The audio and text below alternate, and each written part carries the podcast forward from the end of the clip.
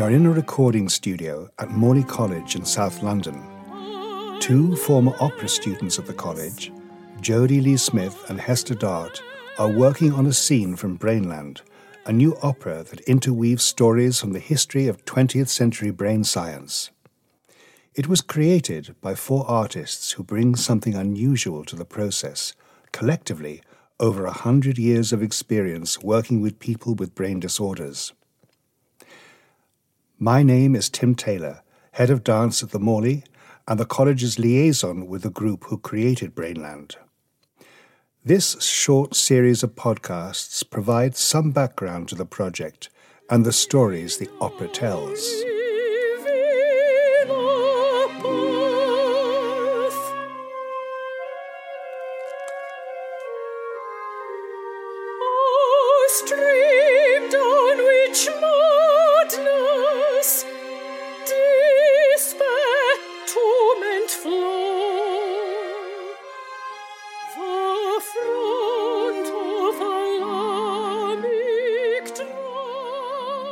The idea of making an opera out of these unusual stories was the brainchild of artist and a former collaborator, Ken Barrett. I'm a visual artist and writer, and my work often draws on 30 years working in the NHS as a neuropsychiatrist. I came across the three stories in the opera during research for an art and archive project. Dramatic stories driven by strong characters living through really interesting times. I collaborated with my friends, composer Steve Brown and dramatist Andy Plattman on other projects. So approached them with the idea of perhaps creating a chamber opera based on one of the stories. As they were linked, Steve suggested a way to weave the three into a single narrative, and he got a neurologist and poet, Heather Angus Leppan, on board. Steve began composing the music as we were writing the libretto, and at the same time, uh, I gave it life in the visual world through drawings, designs, models, animation. Enough, enough of your fancies, Moniz. Neuroscience, ah, neuromythology, neurohubris, Moniz. My name is Stephen Brown. I'm uh, a retired neuropsychiatrist and epileptologist, but I'm also a composer and semi professional cellist. Um, I've been involved with this Brainland project since it started. I've never written an opera before, so it was quite an exciting thing to do. And to combine um, the subject matter uh, with my own interests was particularly challenging and interesting. We're very grateful to the support that we've had from the opera department at Morley College, and in, in particular uh, the head of it, Michaelis Angelikis, um, that's enabled us to put this together. Now, one of the storylines concerns the birth of the psychosurgery movement in the 1930s and 40s, attempts to alleviate mental illness and distress by damaging frontal lobes of the brain. In the scene that you just heard, an eminent Portuguese neurologist tries to persuade his psychiatric colleague to supply him with patients for his treatment experiments. These scenes have also been in dance and movement workshops with Tim, his colleague Adrian Look, and their students.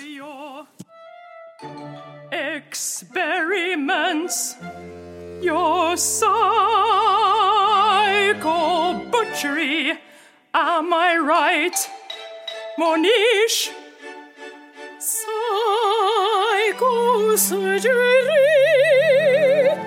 A delicate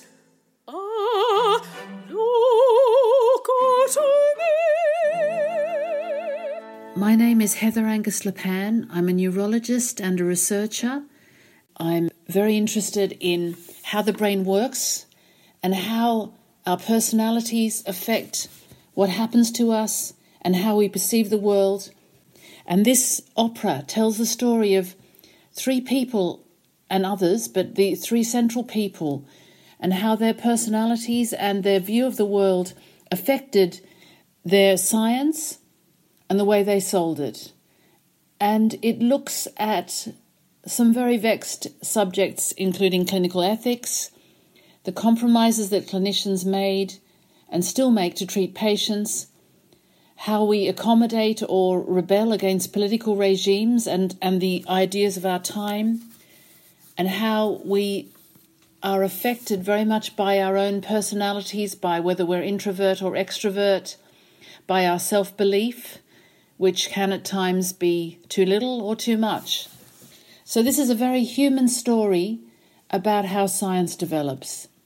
And it's a, a big reminder that when we look at science, we need to view view things in terms of how they were and how they were perceived at the time. We're all part of our environment. None of us are immune or separate from the way that our own society perceives the world. I'd like to say a few words about one of the key characters in the opera, and that is Hans Berger. He was a German psychiatrist in the 1920s. He discovered that the brain emits very tiny rhythmic electrical pulsation, and he managed to record this for the first time, t- these tiny waves from the scalp, and he called this the electroencephalogram. He was an obsessive character, and he did many, many recordings, and he was labeled a crank by the scientific establishment for years before his findings were finally confirmed. And the opera tells his story to the tragic end.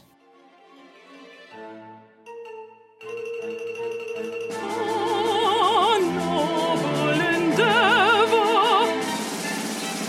noble endeavor, noble endeavor. Hi, I'm Andy Plattman. I'm a retired GP, and since 2014, I've been looking for things to do to fill my time. I wrote a screenplay with Ken, and um, we then were fishing around for other things to, to write about. And the one thing I'd never put my hand to was, was writing anything like an opera. The third storyline in Brainland concerns the military funding of, a, of brain science in the early years of the Cold War. In 1957, four UK scientists and medics arrived at a US Air Force base en route to a brain laboratory in Norway. One of the stories opens in 1920 Weimar Germany, a period in which experimental theatre thrived. Surreal storytelling, dance, masks, false heads, animation, the whole cabaret scene. We decided early in the writing to go down the same route in Brainland, and that helped to bring a light touch to some fairly complex ethical, clinical, and technical subjects.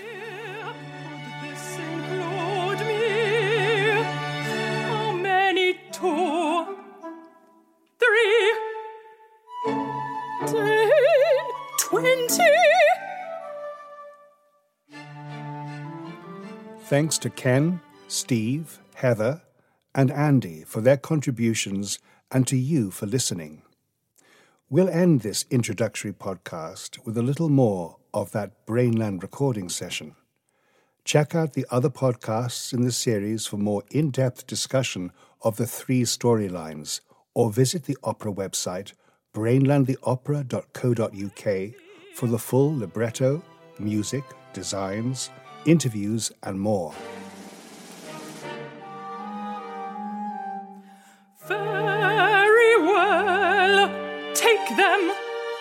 Them. Conduct your experiments, your treatments, but be